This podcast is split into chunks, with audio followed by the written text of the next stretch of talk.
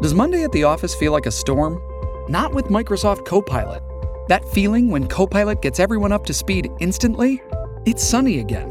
When Copilot simplifies complex data so your teams can act, that sun's shining on a beach. And when Copilot uncovers hidden insights, you're on that beach with your people and you find buried treasure. That's Microsoft Copilot. Learn more at Microsoft.com/slash AI for all. Survivor 46 is here, and so is On Fire, the only official Survivor podcast. And we have a twist this season.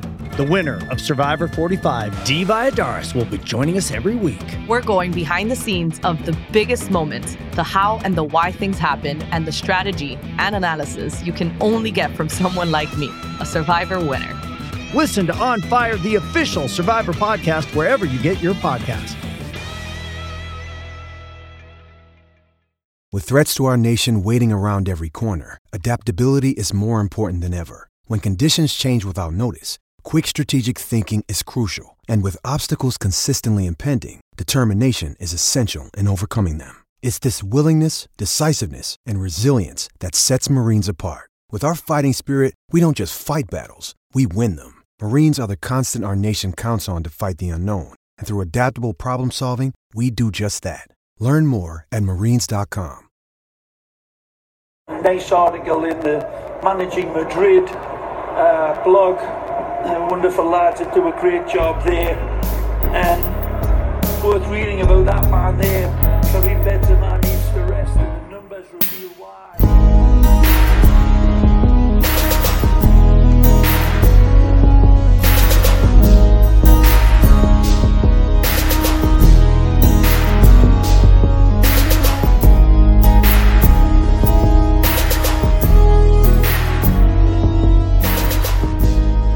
Hello and welcome to the Managing Madrid podcast. It is Sunday night. This is your host Kiyan Sobhani. We are coming um, off the back of a loss at the Benito Villamarin against Real Betis 2-1. Uh, coming down, crashing down really hard after a Clasico hangover. Joining me to break this down is Om Arvind. Om, how you doing? Um, not great. Could be better. Um, was yeah, it was a bad performance and it was frustrating. You know, basically, I think from minute one to minute ninety-five. Um, yeah, I mean, we'll get into it. It wasn't okay. There's a lot to get into. At the same time, I, I was just like, you know, I was, as I was telling you off air, you could also explain this game in about like just a few minutes and get it done with. Naturally, the way we converse and the way we talk, this is probably going to take like five hours. But um, I guess I guess we can start here on. Um, and by the way, my condolences that you would have rather probably watched the Lakers Clippers game. Um, but don't worry, the real games are going to come soon in the playoffs, and that's the, those are the ones that you can't miss. Um, when I saw the lineup, I kind of already knew that something it just was not going to be fun to watch because um, I can't remember the last time Casemiro, Kroos, and Modric played well together without without others also there in and namely Fede Valverde and or Isco. Um, that trio, when it's just them three by themselves, they haven't looked good together since 2018. Playing this way just generally does not work or look good since Ronaldo left, and even then it was questionable the methods they used. Um, but ultimately, the chaos of crossing would work because Ronaldo could get on the end of a million different crosses. Um, in this game, it was not pretty the the build up was not good. Um, obviously, Madrid playing without a natural right back, and that to me also just explains a little bit why they had he had Vasquez and Militao there because you have two players who are not natural right backs but are, have been makeshift right backs in their careers. You put the two of them together on the flank, you just assume or you hope that um, the team will be secure defensively, and you, you're not sure what you're going to get offensively. Although Militao did have a couple really nice diagonal balls into the box from his side, and Vasquez had a million crosses. Um, so you had that, you had the right back thing happening, and and whatever scheme was unfolding, um, you saw the three five two sporadically, but you know to me ultimately it was still more of a four four two. Um, and then you had with Fede on the bench, you had maybe a more symmetrical team than you've had in a long time, in that you had actually Vinicius and Vasquez on the flanks, Kroos on the left, Modric on the right. Casemiro down the middle. Um, and so I don't know. This this kind of felt more of like just the bad version of Real Madrid that we didn't like seeing over the past couple years. So I think the fact that there's confusion about what even our shape was is kind of like the start of the explanation for why today just wasn't that great. Um, you know, first of all, it's worth pointing out that, in my opinion, the way we were set up offensively and defensively was different. Defensively, I think everyone agrees it was a back four, but offensively, it was definitely strange, and I think for multiple reasons. One, it definitely looked like you know Militao was forming a back three, and if that wasn't the case, then he was playing more of a reserved right back role, and you had that back three, but at the same time, it wasn't really a, a three-five-two or five-three-two because Vinicius wasn't really playing as a central striker, and that's kind of and I just have an issue playing him there because I just don't think he suits that role quite well. Um, he doesn't know how to effectively occupy, you know, the center backs as a striker, or, or, you know, drop from that position to receive or kind of play off Benzema. You know, he and he will drift to the wing. The issue is he'll drift to the wing enough that you know he's not effective as a central striker, but he won't do it enough that he becomes effective as a winger. And I think it was kind of telling that eventually when we you know, made all those substitutions, took Kroos off, and it was you know, really more of a 4-4-2 at the end of the game. You know, Vinicius kind of had his best sequence.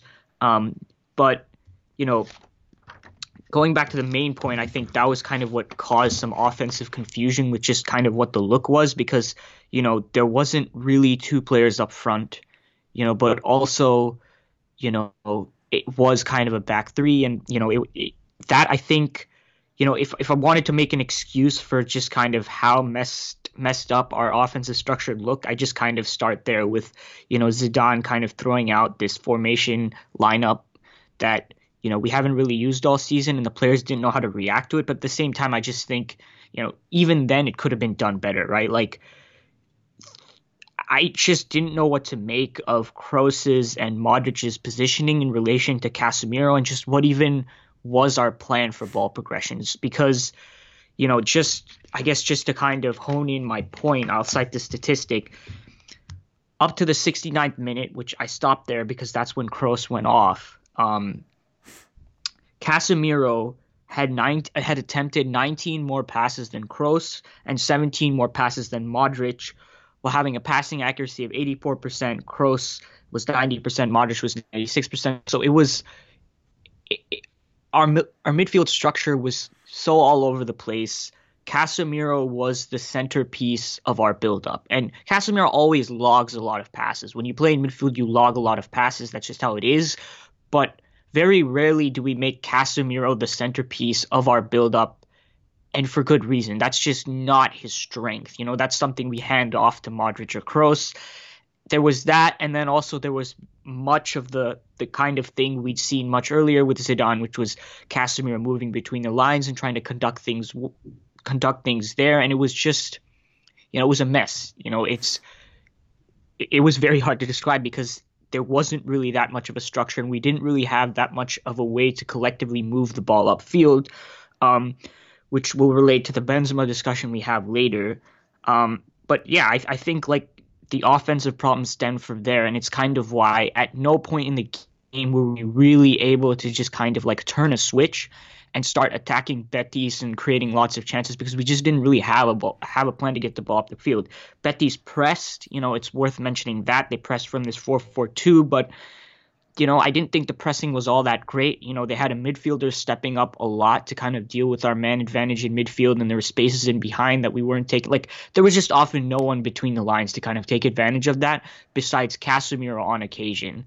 Um, and yeah, it was just a very strange performance that kind of reminded me of the discombobulation from earlier this season you know, with the caveat that like the lineup was different this time, you know, with this weird right back thing. And then, yeah, I guess I'll just end this and hand, hand it back over to you by just kind of mentioning that like it's weird to me that we loaned Odriozola when we did. You know, I can get if you think like, okay, Achraf's coming back, you know, he doesn't really have a place here anymore.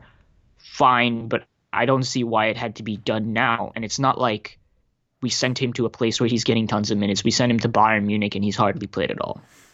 Well, I, let's let's bring forward the right back discussion. So, but the the ball the ball progression stuff that you brought up was a huge problem because for all the reasons you mentioned, but also when you look at two of the best ball progressors in this team were not available on the on the field. Um, one of them was Isco, who actually was legitimately not available, and the other one was Fede Valverde, who was available but was on the bench. Which brings me to another. Um, well, I guess before I just even get to that, Casemiro did end up having the most passes of anyone on the field. He sat deeper than Kroos and Modric. Kroos was, Modric was actually like almost playing as a pure right winger in this game, with along with Lucas Vázquez at times, and and just hitting crosses into the box. And Kroos was kind of just trying to help um, Casemiro in midfield. The ball prog- progression was a huge problem. Betis suffocated that flank where Marcelo and Vinicius were.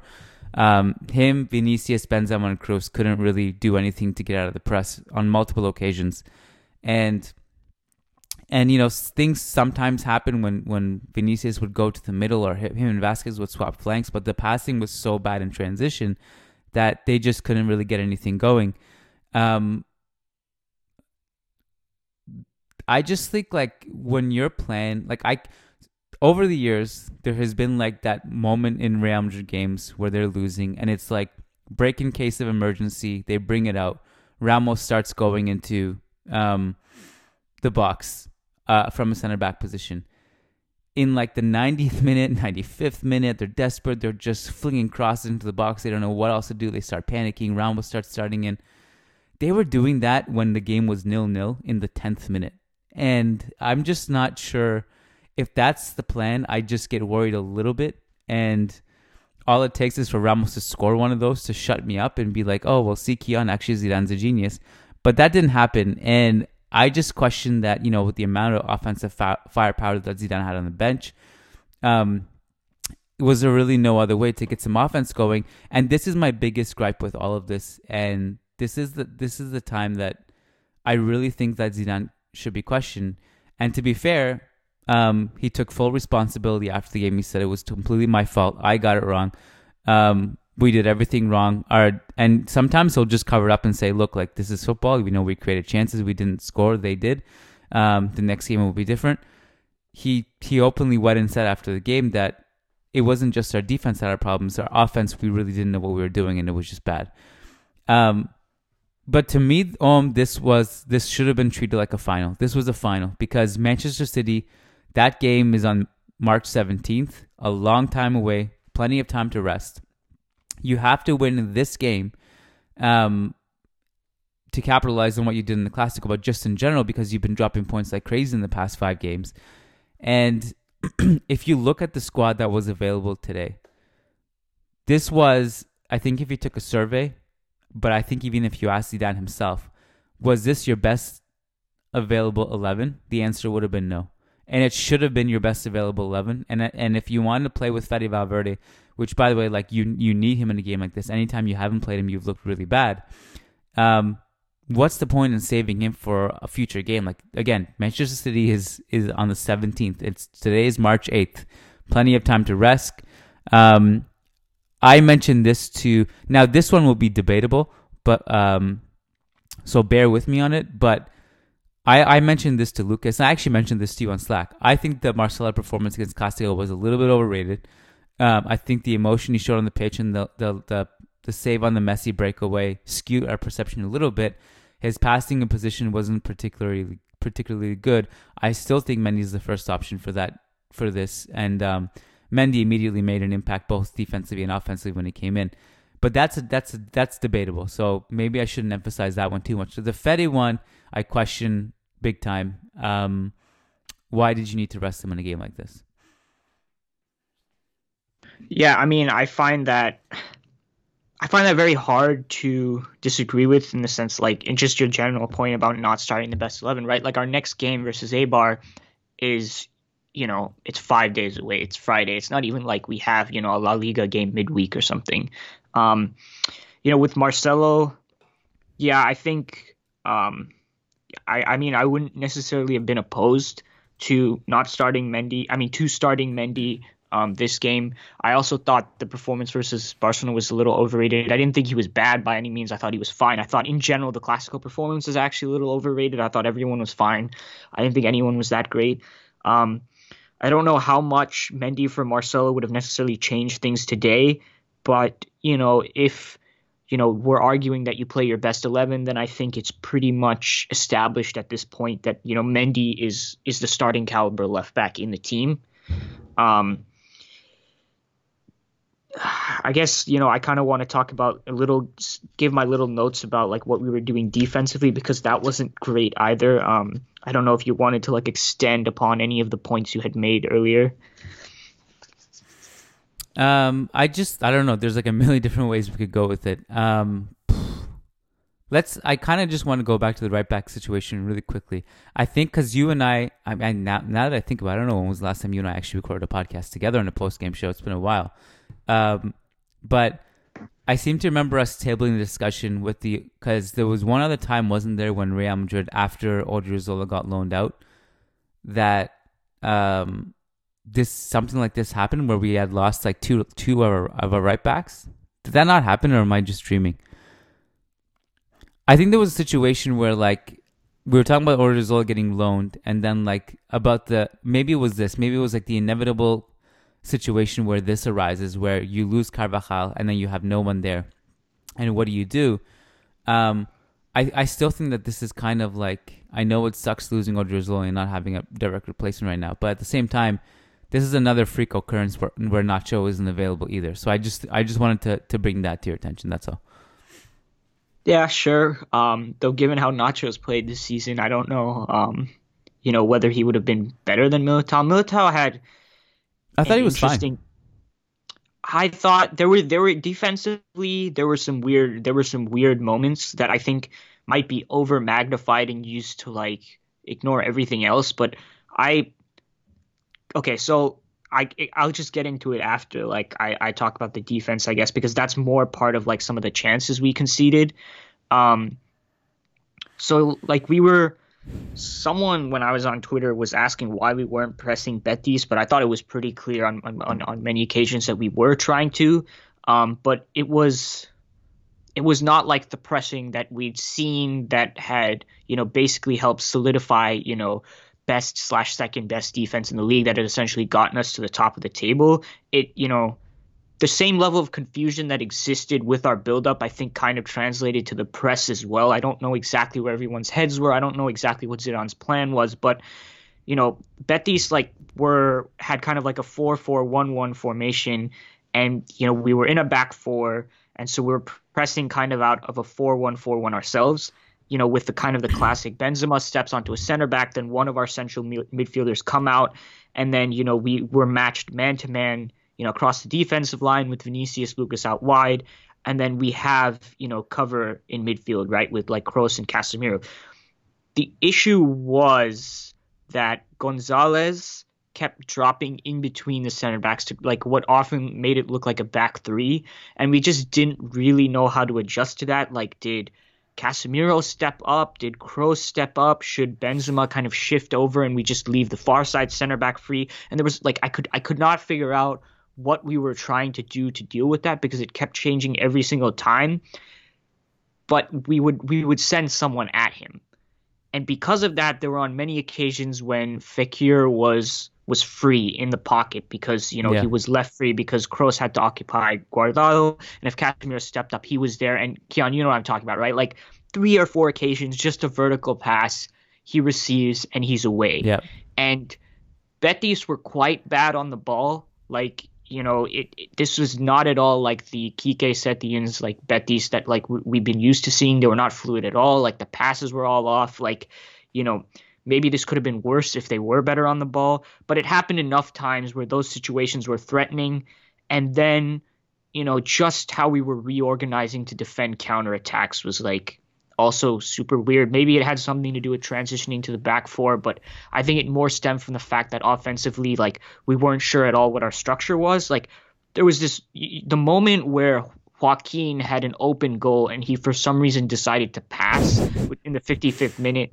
I mean that right that should have been 2-1 there, yeah. but like it doesn't even go down as a shot because he passed it and Modric was able to clear. That situation started from us just building up on the left Kroos may have been fouled. Like I, I only saw it from one angle, so I don't know whether it was soft. I, didn't, I don't what, even think they showed a replay of that supposed foul or non-foul or whatever it was. Right. So yeah, yeah. he he goes down. Betis counterattack. You know, we're not, you know, we one pass through Fekir gets on the ball. Again, no one is on him. And for some reason, Militao, and this is what I couldn't figure out because when I go back, I don't get to see how we got to that Yeah. point because it's like replays before that. But for some question. reason, yeah, for some reason, Militao is on the left side. Fekir turns him. He plays a pass, and Casemiro just doesn't exactly know how to position himself. So it just almost like goes behind him when he could have gone into it, whatever. Like he doesn't get to that pass. You know, Guardado gets on the ball. And the reason Modric is the only one there is because Militao is supposed to be on the right hand side, and that's supposed to be the right hand side cover. But he's on the left, so the defense is all messed up, and so it's a two versus one. And somehow, like we we don't concede there. Like you know, I don't know, black magic, whatever. Though I don't know if we could say black magic today since we ended up losing, but we definitely should have conceded. We didn't, and it was just like you know there were moments like that, not as like extremely weird like that with Militao's positioning, but there were moments like where we lost the ball and we just didn't know how to reorganize our shape effectively, whether we were going to counter press, like stuff that we had been doing much better earlier in the season. Um, yeah, it was all around like it was hard for me to really point out a lot of positives in this game. Offensively, not good. Defensively, not good. Both in our regular press and both in like our transition defense. almost any time Real Madrid gave the ball away, they were not in position to recover properly, and and and maybe it just felt that way because there were so many giveaways that led to big chances. Like you mentioned the Joaquin one. By the way, that's the biggest problem with XG is probably that that doesn't even show up on XG somehow because it registered as a pass that was intercepted. Yeah, it, it's not it's shot. not there. So like we're actually ahead of Betis in XG because that doesn't show up. Yeah. Um, there was there was other moments where Real Madrid's press was just so loose and so easily carved that Betis just got through everybody and then led to led to a shot and goal. The the Fekir chance the Courtois, the great save by Courtois, we should note, um, was a Kroos giveaway. Giveaways were a problem all all, all throughout. Um, whether it was Casemiro or Kroos, Marcelo, Benzema. uh, Benzema, obviously for the for the second goal, um, conceded. Um, Vinicius and Lucas Vasquez in transition couldn't get anything going. Even though like you could like you know some things happened in the second half, like they continued to, um, they continued to kind of try to knock on the door. Ramos trying to get in on on the end of crosses. They kept crossing. Mar- uh, Mendy hitting the crossbar when he came on with his right foot. It just still felt like this team was so far away from a goal, and um, I just like it. Just I, I don't know. I, I I find it hard for this team, like to understand where the goals still come from. And the Clasico was a really feel good performance and win. And I'm not taking anything away from. it. I wrote about it extensively about how important it was. The reality of it still was that it was two unlikely goals. One deflection, and then one from the opposite side where where Mariano gets in it from a very tight angle. Um, you know, if if you're relying on goals like that, it's going to be difficult. And I just don't think like this is something we've been talking about for for years now, and it just gets highlighted when you play like this, like without Cristiano Ronaldo. Crossing is statistically the least probable path to a goal, and uh, you know when you need to throw Ramos in there, I just question like what what are we doing? That's all. And um, again, I just think like you know maybe you were forced to play this game with the players that you were had on the field, but you didn't have to put these players on the field. You could have put other aerial threats in Bale if you wanted to play this way. Um, who uh, you know I haven't seen. I for, I keep on forgetting James exists in the squad. To be fair, he hasn't pl- he hasn't played well the last few games he's played in. Um, so I don't even know if you want to you want to use him. Rodrigo, you know, is another guy who could probably theoretically helped with goals. Mind you, I want to say like Vasquez, apart from his passing, probably wasn't that bad in this game. Defensively, he was pretty good. You know, I don't I don't like to blame stuff on him. I don't think this was his fault, but I just think it was like a a mishmash of like a bunch of bad things: bad defending, bad individual passing, col- bad collective pressing, bad defensive shape, um, bad giveaways, ball ball progression. bad ball, ball progression, no no scoring threats, toothless in attack. It was like a bit of everything rolled up into one.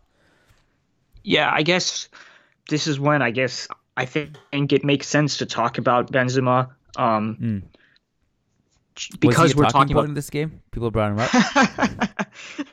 Uh, apparently, yes. Um, you had a lot of replies on that on that Benzema Twitter Yeah. thread on, on the Managing Madrid Twitter usual. account. I mean, we've had this discussion a million different times, um, but we always need to have it. Um, Benzema is interesting not just for today, but because it's not like offensively.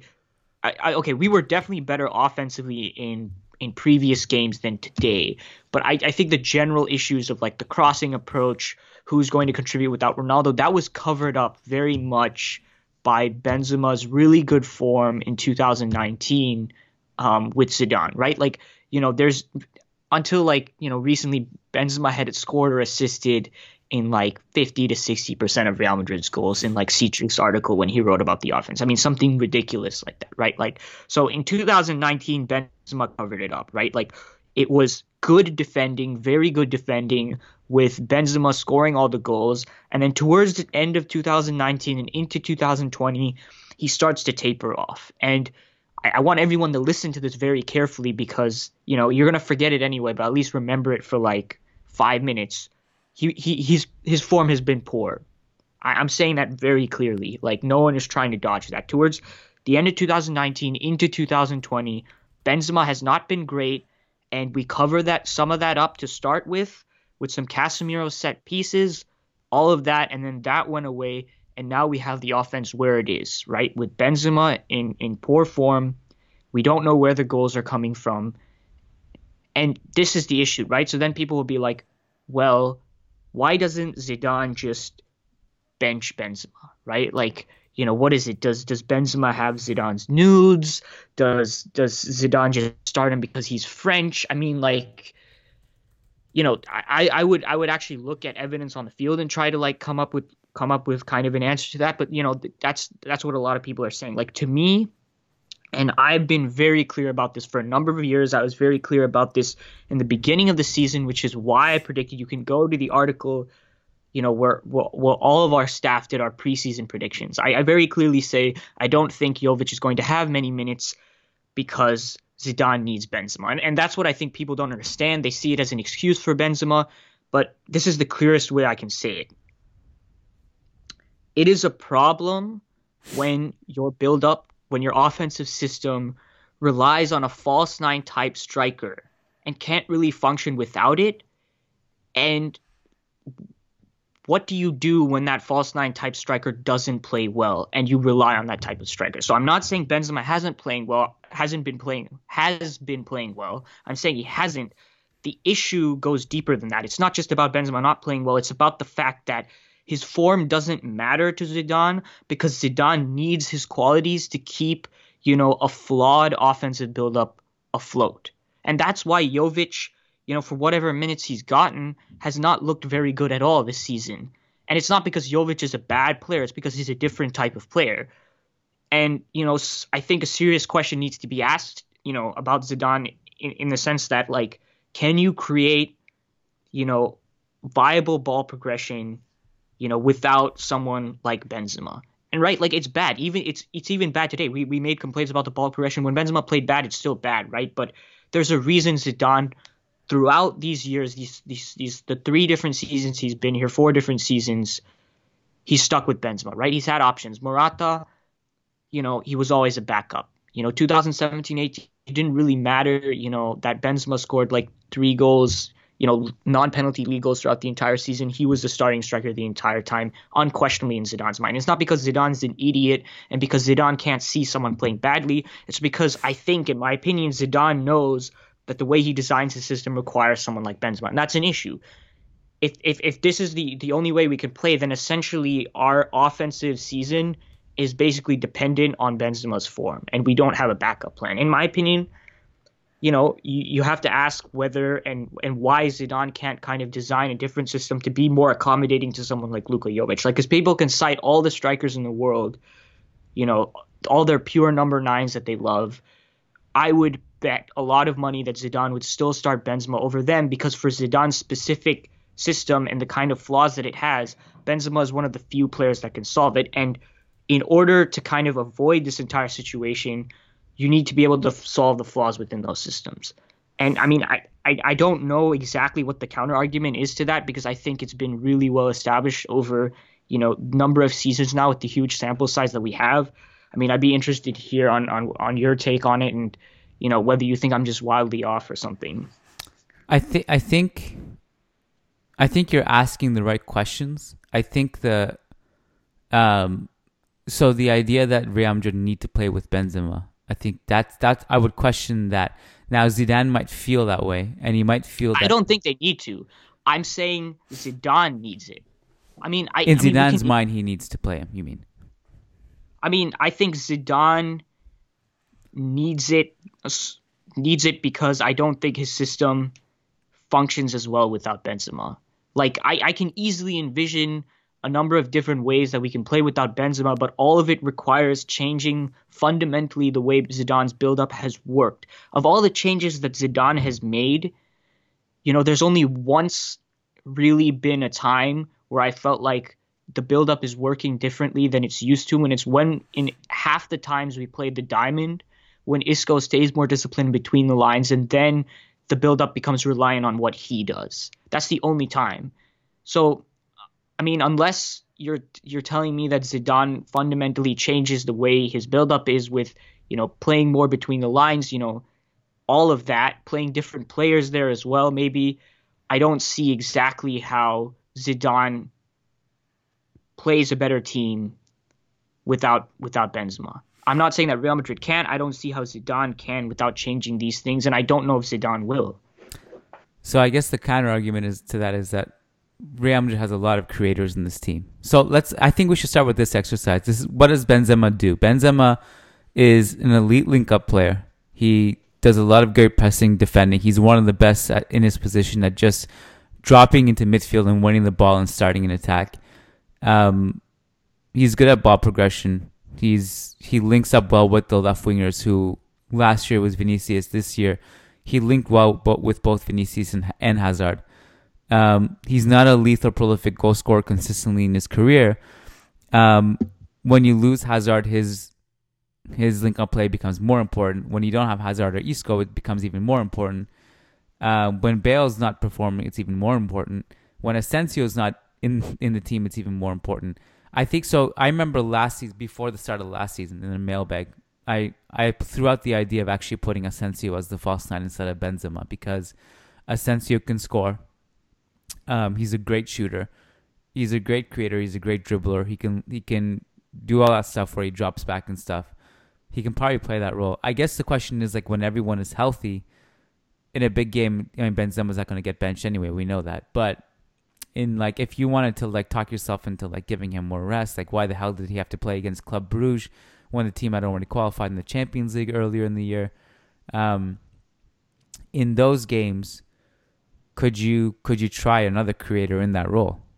Like could you could you try Rodrygo in that role? Could you could you could you just tweak the system a little bit so that you're not you're not relying on this one human being over and over and over again in the same I mean, kind of build up. I think I think there is an easy counter to it that the and and the answer is probably yes. Um, it is it's a bit over reliant on the system, I think.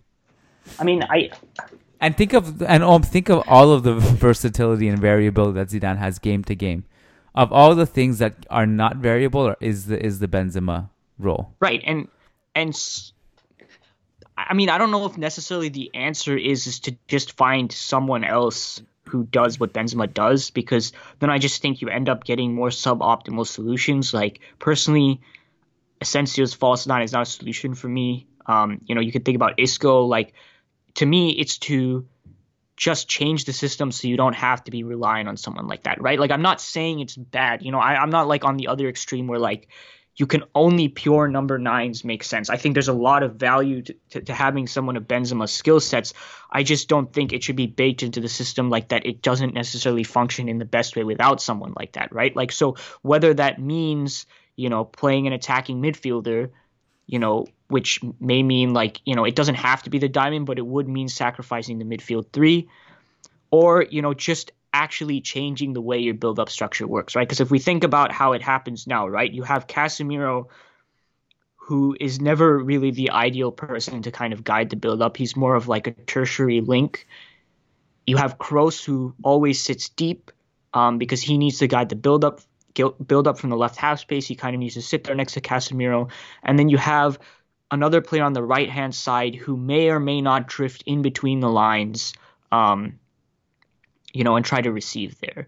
So generally, you have a midfield that's kind of flat, not much threat in in between the lines, and you have wingers that generally sit wide and don't kind of drop in narrow to kind of you know to drop in in behind in the pockets to kind of receive there and threaten there. So if you have that kind of situation where you have a flat midfield, wingers are pinned wide alongside next to the fullbacks, then really the only player who can drop into those spaces and, and work the ball up through midfield is the striker. I don't necessarily see why that structure has to exist. I understand that like with Casemiro there, you know, it's it's, it's kind of a trade off you have to have because you know we saw in El Clasico, we've seen throughout the season how good defensively he is. But I don't know necessarily why the winger's positioning has to be the way it is. Even with Hazard, right? Like Hazard has often been deployed far wide, wider than I've seen, you know, him play at Chelsea.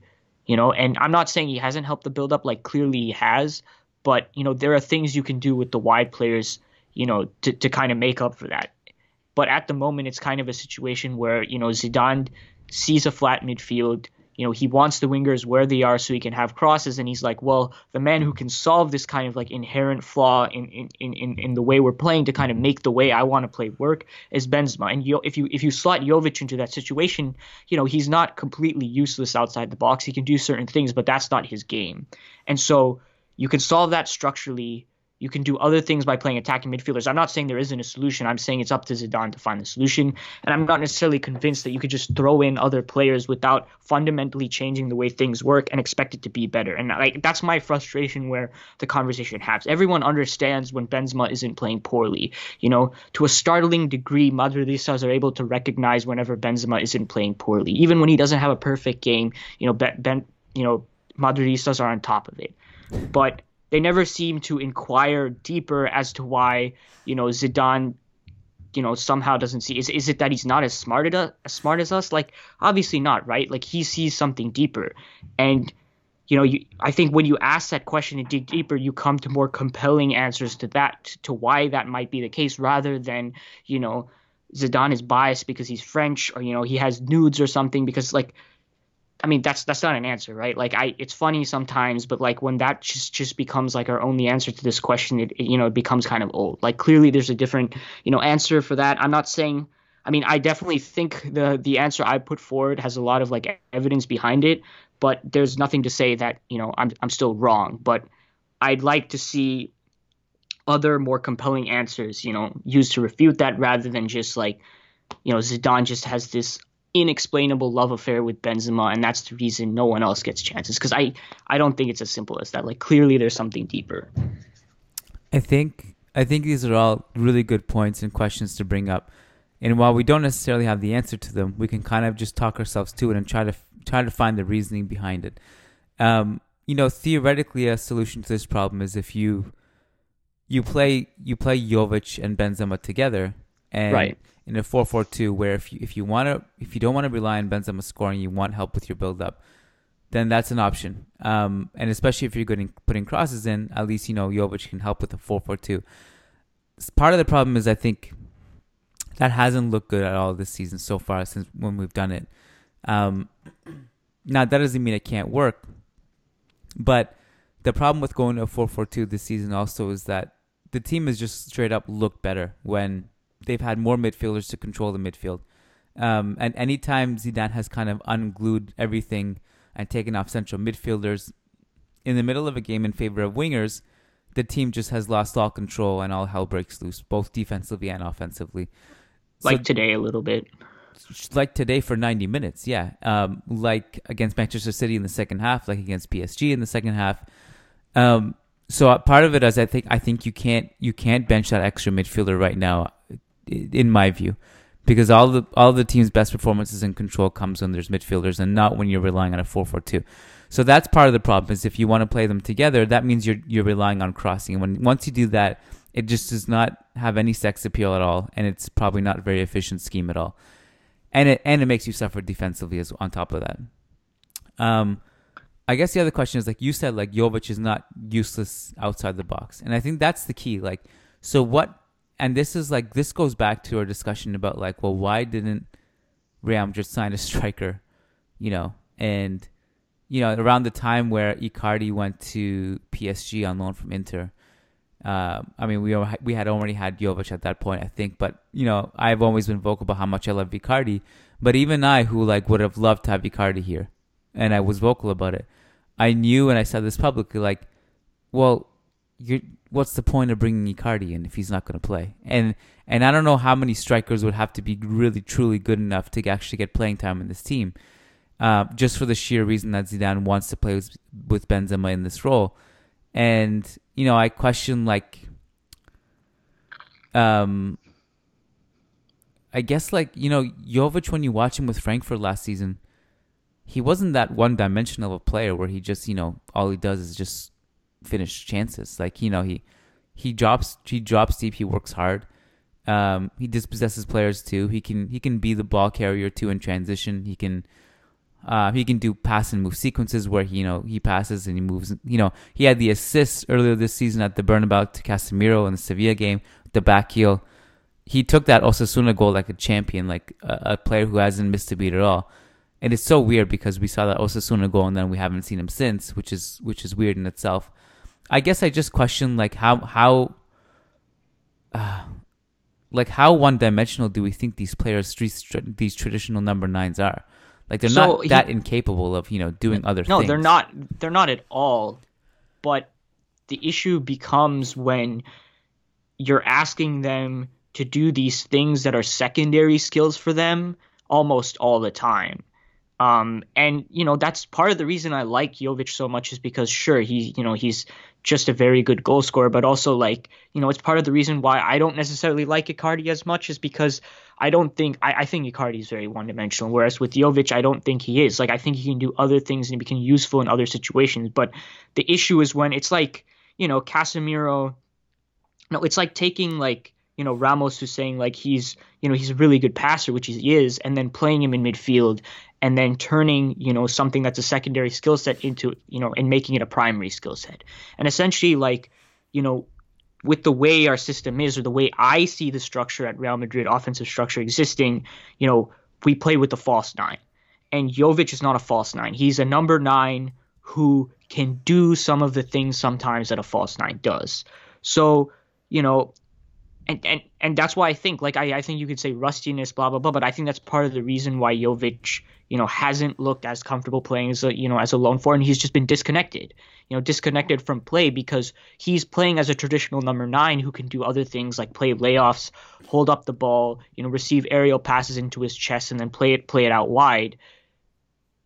But you know he but he can't necessarily or he's not used to necessarily like you know playing as an extra midfielder in many circumstances and you know, I, I I further agree that like Jovic and Benzema has not looked great together, but I think I think that's going to take some coaching. Like to a certain extent, right? Like you know, you have to you you have to work to make it better. So the four four two maybe is not the greatest solution, but if you're going to do something today, you know, I guess it depends on how you see it. But I saw the attack as a back three with Vinicius sort of playing this hybrid forward role. You know, you know, let's say we had a situation like this in the future, you could play Jovic there, but it would take coaching to play Jovic and Benzema off each other, right? Like we we the reason we're saying Jovic is not one dimensional is because he he does drop a fair bit. That was kind of the role he played at Frankfurt. You know, it was Rebic who was running off the line quite a bit. You'll need to ask Jovic to do the opposite.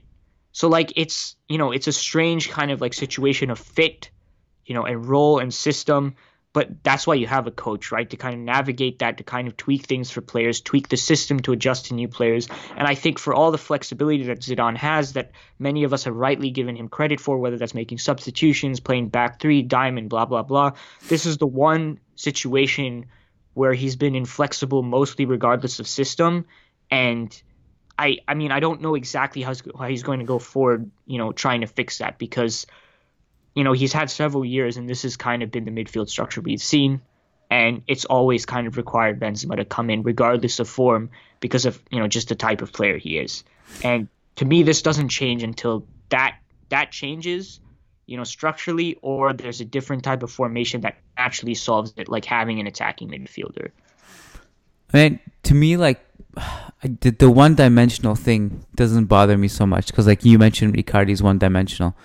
The reason why it doesn't really bother me is that, like, I think that also comes with its, you know, it comes with its pros and cons and its drawbacks and its and its uh, and it's also its positive attributes. Is that, um, you know, like it and it it, kind of goes back to a game earlier this season where PSG beat Saint Etienne. I think it was six one, and Icardi had a hat trick and he barely touched the ball and wasn't involved in anything else. And Icardi and uh, Verratti after the game was like, you know, we don't care if he barely touches the ball because we just know when the ball comes to him, he's just ice cold and he can score and regardless.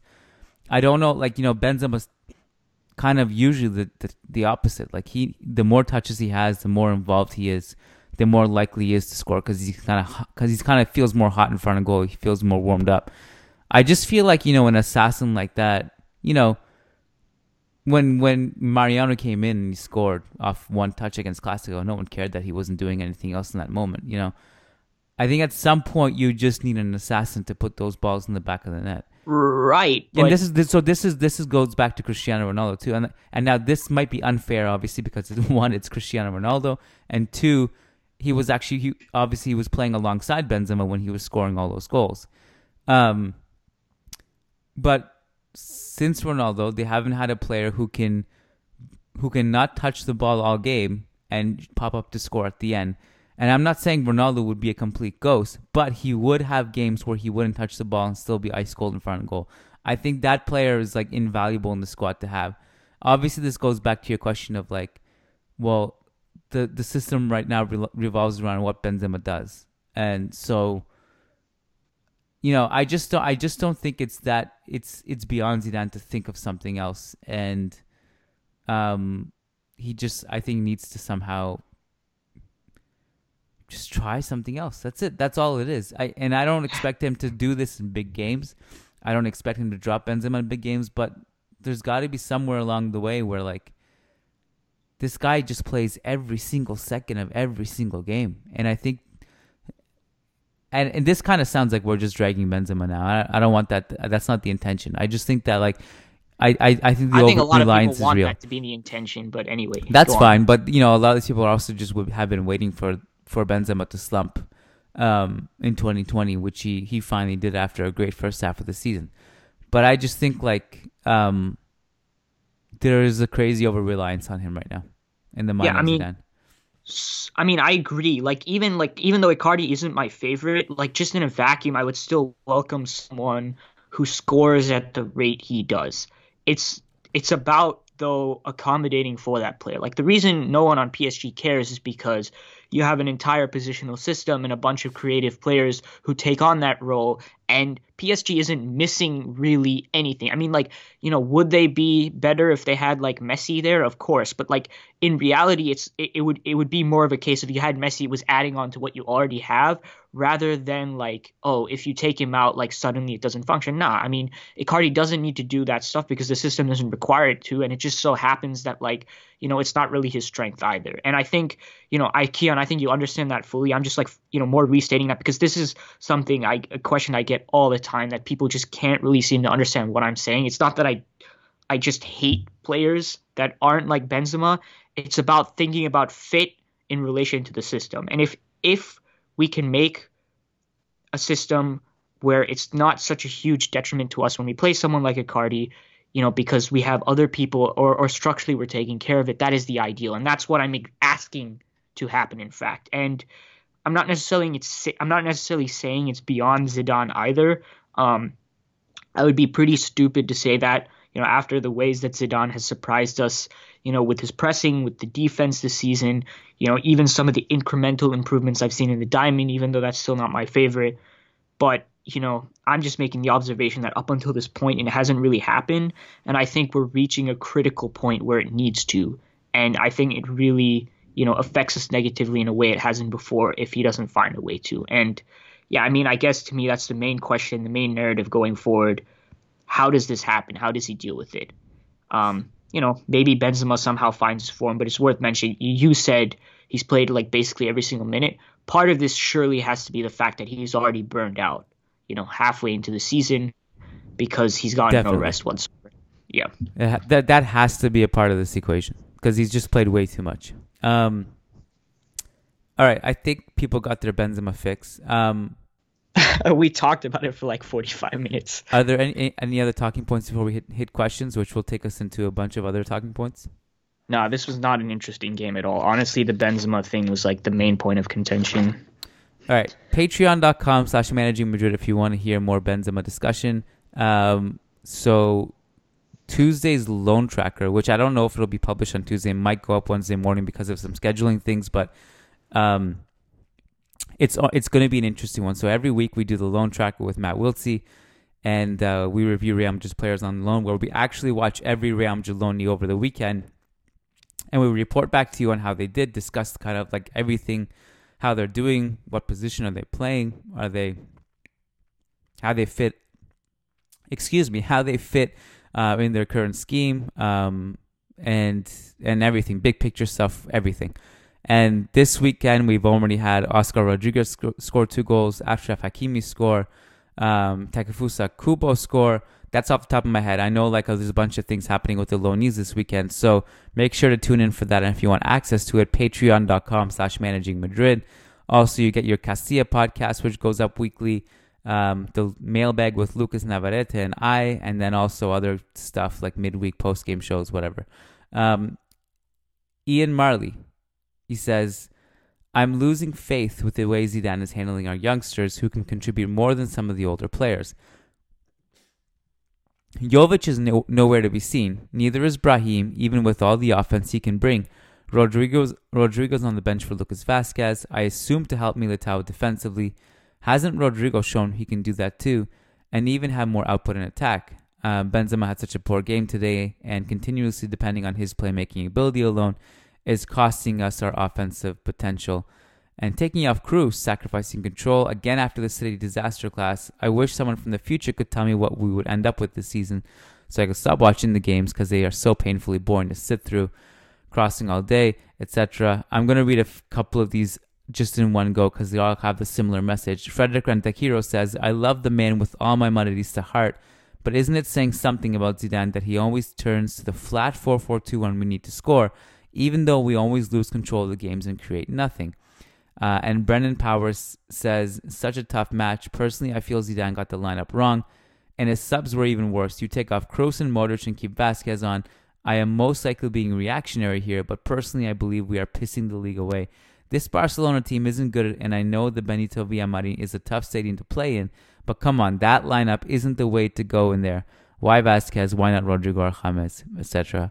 Um, Leon Stavronakis says, terrible performance on so many levels. Zidane's selection is not really realistic to begin with, but the players were terrible. If you just watched this team play all year and didn't look at the standings, you would laugh at the suggestion that they could be title contenders. And finally, Elian Zako says, this is for the Betis match. Enough is enough. The reason we cannot win this league is that we do not have any plan on offense around Karim.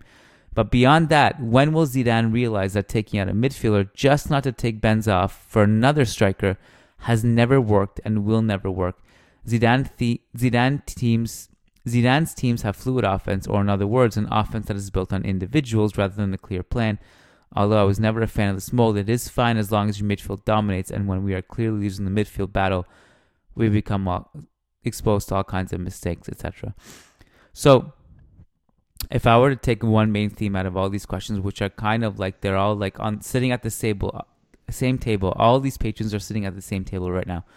Um, I I do think it's a recurring issue that he does do this thing where he takes off central midfielders for wingers and just doubles down on this idea that you know the best way to score when you're desperate is just to bombard the the box with crosses. I think that's a, that's a takeaway that I was hoping that after the City game would be rectified because in the Clasico, what he finally did was take off Isco for Modric instead of bringing on wingers and stuff, and it and it worked to close out the game. Um, and I certainly don't think you can play this game against against Manchester City in in in a week or so. It's interesting because it was I, I think part of the reason Zidane does this is because there was a period in 2017-18 where it worked right like a couple moments where like he'd do that bring on Asensio Yeah. you know it was it was what we did versus PSG and it, you know it happened to work and It you know worked a lot of against praise for. PSG that year, actually, in the Champions League. Right. Yeah. Right. Yeah, that's what I'm saying. Right against PSG. Um, and you know, rightful praise for showing that adjustment, but you know, different circumstances call for different strategies, and I don't know whether that is in the back of Zidane's mind, he kind of sees it as you know the same situation that this will still work. You know, even though you know we lack Ronaldo. Um, but I yeah, it's it's quite puzzling. That's one of the reasons I could do. You know, I could say that, and two, it almost seems to be. It almost to me kind of conveys a lack of faith in you know Zidane's original system. You know, especially like in situations where like yeah, I can't remember who we were playing against, but like a couple games ago where we were playing with the diamonds and I was actually praising how we were playing initially, you know, with with the discipline that Isco was showing and you know, we our execution just wasn't good enough and you know, if we just kind of kept going and kept trying with that, you know, it might have been better than eventually taking off the midfielder, you know, and and losing control and and and blah blah blah. And it's like either Zidane doesn't think that you know the original plan he's putting out just you know it hasn't been working, or even if it is, he's just like, well, I don't have faith in it, you know, and I just need to change it. So it's one I think in certain situations it's trust the process, but also maybe go back and if you need to keep doing this every time, go back and reevaluate the process into what's bringing you to this point because you know we we can see quite clearly that this four four two thing taking out the central midfielder is not working in late game situations, and it's you know, connecting to an even larger point, it's about Zidane reevaluating and kind of, you know, trying to re-strategize about this cross-heavy approach. Because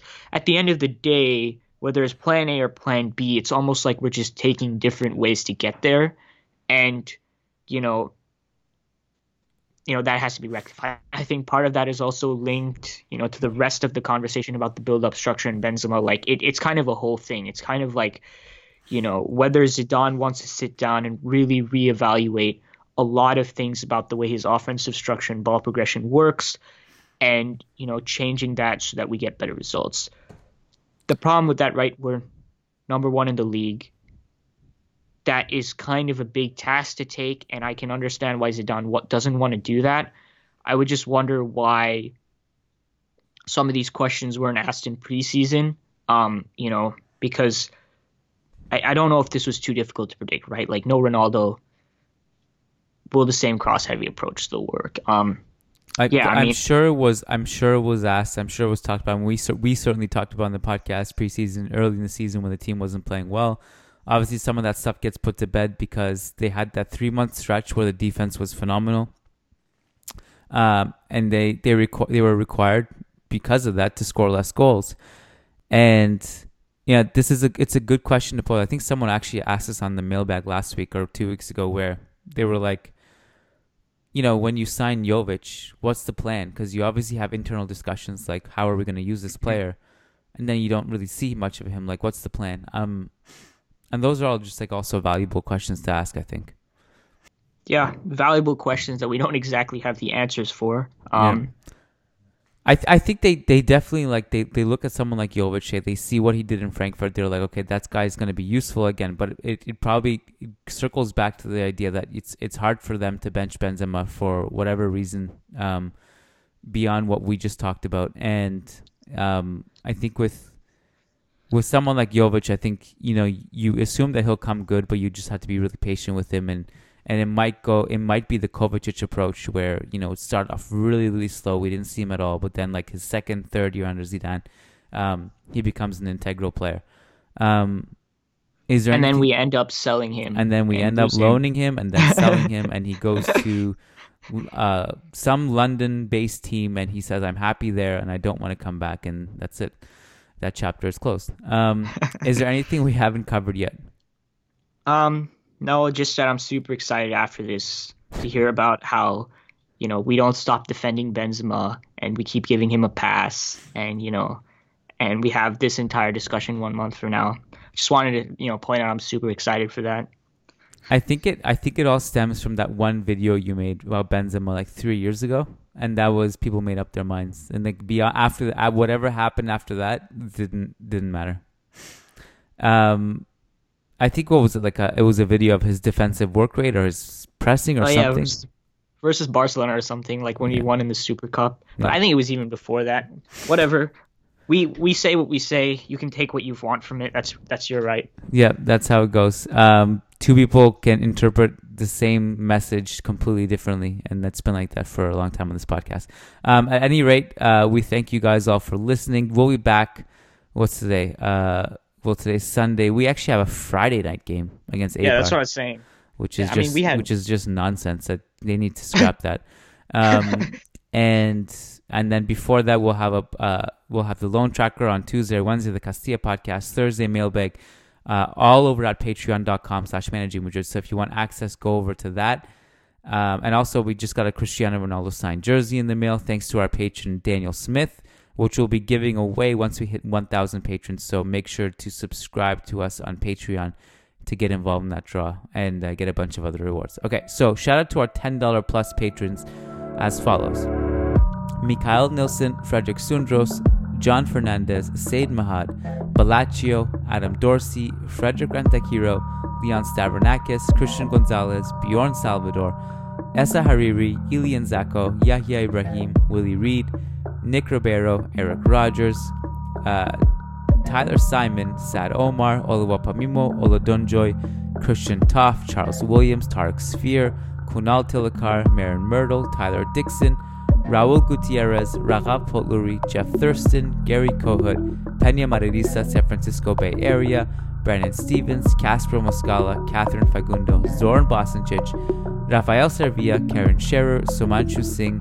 Brendan Powers, Nelson Mazariego, Umar Mahadi, Rovi Takhiev, Anthony Armesto, Shabazz Sharpa, Varun, Ashik Bashar, AMB 6901, Faisal Hamdan, Alex Perez, Muxi Thangal, Sergio Arispe, Graham Gerard, Basil Adil, Kevin Rivera, Michael Kruchon, Zafar Chowdhury, Keith Lisenby, Hassan Chowdhury, Adrian Holland, Anderson, uh, Ish- Ishmael Montaser, Magnus Lex, Jason Fitz, Solomon Ortiz, Fabian Moreno, Daniel Smith, and Philip Hammer. Thank you guys so much. That is a long, long list that keeps growing. So thank you for your support. Om Arvind, thank you for joining the show. And Hala Madrid. Hala Madrid.